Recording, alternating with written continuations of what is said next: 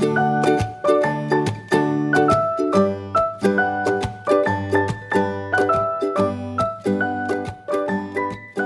everyone, welcome back to Keeping It PG. We're very excited for our guest today, so we're going to dive right in. Joining us on the podcast is Ted Torbeck. He is the CEO of Cincinnati Bell. Ted is a native of Cincinnati, graduate of Miami University. In addition to his time leading Cincinnati Bell, he also has a background in private equity, spent more than 25 years in senior roles at GE. He made some pretty big news just this week, which Yeah. we will touch upon uh, in a few moments. But Ted, uh, welcome to the podcast. Oh, thanks, PG. I appreciate it. Well, so I guess f- first of all, I guess just tell us a little bit about your upbringing. You know, sort of where are you from? You know, what what what your folks do? What were some of the Yeah. formative experiences growing up? So I grew up in Mount Lookout. Uh, I got three brothers, one sister. The three brothers still live in Cincinnati. Um, I'm uh, my my sister lives in North Carolina. Um, so we grew up in Mount Lookout. Uh, moved out to Symmes Township when I was in about the seventh grade, and but I've basically grew up in Cincinnati. Great town to be raised in. And You're saying uh, you're, you're a good GCL alum, went to Moeller, GCL alum. I had two brothers went to X and two went to Moeller. So a house divided. we had competition. I got to ask, so for our Cincinnati listeners, uh, you know, they know that Moeller and X, huge rivals. How's that happen within one family? Well, it was uh, we had some. My brother played football. I played basketball and baseball. He played baseball, so we actually competed against each other. Uh, he's a year older than I, but we had some good times. Who got who, who, who got the better of those Oh, of on-field course, ri- did. is that true? Yeah. You still uh, so hoops is my sort of side passion, although I'm sure it was Yeah. never as good. You you still play much? No, I've I've I've hung it up. Got it, got it. the knees just can't handle it anymore. And then anything, you know, you obviously are a very large figure in Cincinnati and beyond. Anything in, in your early years that you feel like kind of started to shape you as the person that you became today, or Well, you know, I I went to GE right out of right out of school, so that was uh, which is a fantastic management uh, you know ground to, to learn and to, to experience. And uh, you know, the thing growing up that I I really uh, appreciated was the different management styles, and uh, you could learn from the good ones and the bad ones, and. So that's kind of how I had a lot of managers growing up through GE, and that really. what was the path into GE? I mean, did they recruit on campus? Had you always wanted to work for a mega company like that? Actually, I, I started as a very entry level position, and I worked my way up to be a corporate vice president. Um, so it was basically in an interview process that uh, I got hired. I was in uh, marketing major in, in school and entered in manufacturing, so it didn't didn't really make sense. But I think the the intrigue of jet engines and getting into Sure, yeah. that business was pretty exciting. So, n- not that you have to give away all the secret sauce here, but how does someone become the CEO of Cincinnati Bell? And I guess start by re- you know re- refreshing folks. Obviously, Cincinnatians know massive company, uh, you know, legacy company, a historic company in, in the city of Cincinnati. But uh, you know, remind folks of total employees, revenue, stuff like that. But then, in terms of your story, how's how someone become the CEO of a big company like that? Well, our uh, Cincinnati Bell's about a billion two in revenue. We got about 3,200 employees. Uh, what, what I think is an excellent workforce that are very dedicated to customers, which I think is extremely important. Uh, growing up, I think in early management, I learned quickly that people are, are what makes a business. And it's not the investment you put in product, although that certainly helps. But if you don't have great people, and if you're not developing great people, you'll never succeed. So I, I learned very early that you got to hire the best, you got to treat them the best, and you got to try to retain them the best.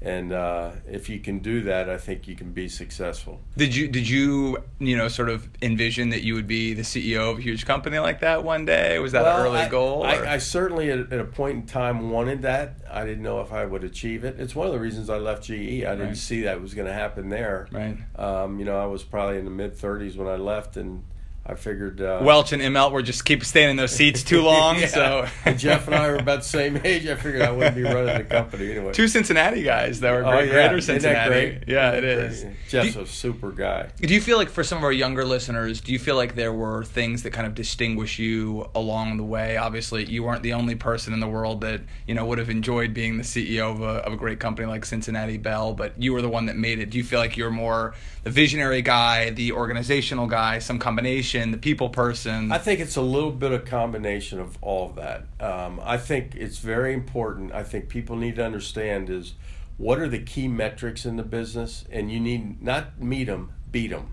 Right. And I think I always strive to do that, and I was pretty successful doing it.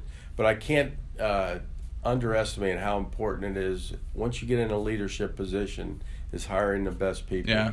But you also got to look forward to what you know, in, in our business and in telecommunication, there's so much change happening. Yeah, really quickly. And it's happening very quickly, and um, so you got you have to be looking forward and making sure that you're you're staying relevant. Yeah. You know, the latest surge, we're putting fiber everywhere in the city. and We're we about- appreciate that. We're about 67% of the city covered. Um, by the end of this year, we'll be over 70%. We're going to keep investing as long as the return's there, and I, I think we can get over 90% of the city covered with fiber. That's awesome. If you look down the road, foreseeable future, there's nothing that can compete against fiber. Right. Uh, just the, the, the sheer physics of coaxial cable will not be able to compete against what we have. And I'm pretty sure that's the first time, the first time that word has been used on this podcast. Now, Co- coaxial. You're expanding my vocabulary every day, and I can promise you, uh, I heed your advice. Of the people immediately around me at City Hall are a lot smarter than I am, so my, my constituents can rest easy. Just w- one more thing, sort of on your path to the corner office. Do you feel like, do you look back at one particular? Lucky break or conversation or someone who hired you or just sort of you know interesting circumstance that you feel like was difference making along You know, way? a big company like GE, you really have to. Your point on distinguishing yourself is so important.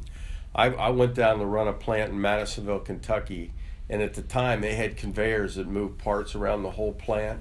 What I saw was a lot of inefficiency. I tore the whole uh, conveyor system out, put Right. it in the parking lot, took a picture of it, and sent it to my boss, and said, "This is outdated." And you know, we put everything. it's a bold we put everything in cells, Right. and you know the parts would travel less, and uh, so we got a lot of attention for that. But I'll tell you, it turned out to be the best thing that we ever did for the for the business. so it was well received yes, anything uh, that you know to maybe folks that are currently in their 20s or their 30s or maybe even their 40s who aspire to uh, be the ceo of a company someday that specific advice you would give them I would say everybody is in their job and expected to do their job, and you get you have to distinguish yourself. When there's a an opportunity to take a tougher job that everybody knows is tough, take it. Mm. If there's an opportunity to do a, an initiative that's big to the company, take it. So you got to reach out beyond the current job that you're in and look to take and stretch yourself to to uh, so that people see you and see that you're willing to take a tough challenge. Yeah, no, I, I like to run toward the challenge, not away from the challenge. Absolutely. So speak a little, you know, the telecommunications industry, always in the news, impacts all of our lives in a way that, you know, very few other industries I feel like do. Talk about just some of the ways in which the industry is undergoing pretty massive changes. Well, I mean, if you look at TV and what's changing in TV, I mean, uh, content costs continue to rise. You know, when you get your, your bill every year, you see the prices have increased. Uh, every time I see a pitcher signed for two hundred million dollars, I think, "Oh my gosh, my, You know my fee's you know going up. yeah. who's paying, Who's for, paying for it? It's it's us. Yeah. All our, you know, whoever watches TV is paying for that. yeah. So, because we can't we can't absorb those kind of costs in our business. So we need to be hope for, you know, lower cost pitchers. is Yeah. the- well, I mean, eventually it's got something's got to change. yeah, yeah. It's And you know, I think you know if you look at what's happening with ESPN right now, right. I mean, undergoing a hell of a time. They yeah. really are, Yeah. and it's because you know I- I'm on Xavier's board. I was on the uh, the collegiate league. Uh, um, they're they're one of their committees. Right. Uh, the first first day, the first meeting we had, they're talking about well ESPN. I'm concerned about ESPN. Xavier played on ESPN a couple times. We got a big check for playing on ESPN, but we don't know how long that big check's going to last. Right. And I said, look, you know, look at the whole cycle. You get a big check. ESPN charges us more. Right. We in turn charge the customer more, Right. and then they're cutting a cord. That's Yeah. what's happening. That's a challenging so model. We're killing ourselves. You know, if you think that's going to last, it's not. So talk about some of the. Mean, you mentioned the investment in fiber, which I do. You know, wearing my city council hat. Thank you to uh, Cincinnati Bell for making an investment that is going to continue to be game changing. What are some of the other ways in which you all are innovating, in which the rest of the industry is going to have to in, uh, innovate as just you know the world is changing? Well, we stay very close to what what is going on in the industry and, and try to lead in, in some of the efforts. I'll be I'll be honest. There's not a city. There is not a city in this country that has as much fiber as we do. Sweet. That's what we love to hear. And and uh, I think each each your fiber, Cincinnati. Yeah. It's, it's a competitive advantage. yeah. You know, Johnna Reeder always talks to me about, you know, how much do you have, and she uses that as a sell point to bring new business here. So it is a, a, a competitive advantage that we have here in the city. And anything anything on the consumer side that should be, you know, our expectation for five years down the road, ten years down the road, that we it's just better for us to internalize now about what's coming and changing. PG, our focus is really on the home, on the consumer side, and what we can make the customer experience better. You're going to see our our stores convert to more of what we can offer with our with our product, and I'll tell you, there's things that we don't even know that are that are that will be invented Right. in, the, in the future that will go across our That's a network. good point. Yeah. So um, I think the whole focus has got to be on the customer, the customer experience, and at in, in in their home. And so having the fastest pipe to the home is the way that we yeah, can no, sp- we sp- can add value. speed. Speed is key. So I uh, mentioned earlier at the beginning of the podcast that uh, Ted made some big news, you know, all over the newspapers and local news this week. When I had originally asked if he'd be willing to be a guest on the podcast, one of the things I suggested is, and and, and I should also say, since this is audio, not visual, that uh, Ted is a very youthful-looking man. I won't reveal his age, but uh, I sort of said, "Oh, I know you're not going anywhere anytime soon, but in the distant future, would there be some sort of second act?" The uh, big news you revealed this week is he'll be retiring from Cincinnati Bell. I guess talk a little bit about that decision, and then what's what's next for Ted Torbeck. Well, I, I started a discussion. We have a very uh, strong uh, succession planning process. So we started talking, the chairman and I, about 15 months ago.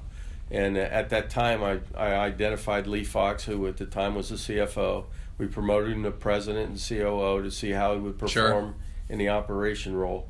And I'm extremely comfortable with him as the CEO, and I found it was time to time to go on. Uh, what I plan to do is I'll, I'll continue on Cincinnati Bell's board. Right. I'm, I'm on several boards. I'm on Xavier's. I'm on the United Way, and I'll stay.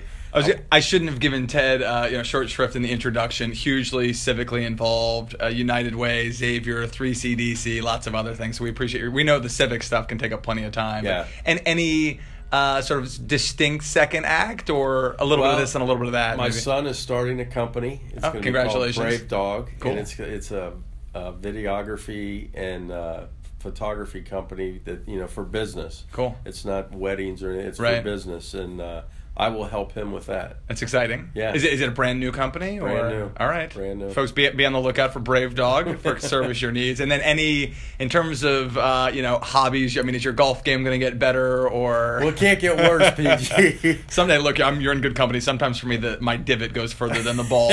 So, I love golf. Uh, I, I, I haven't had much time to play it in the, in the last few years, but I will play more than I. I'm a member at Kenwood, and uh, I hope to play a little bit more. well, in, in the midst of what's obviously been a uh, momentous and eventful, busy week for you, we appreciate you ta- taking some time Sure. here on Keeping It PG. We like to end with a couple just lightning round questions. So, uh, what are one or two of your favorite things to do in the city of Cincinnati?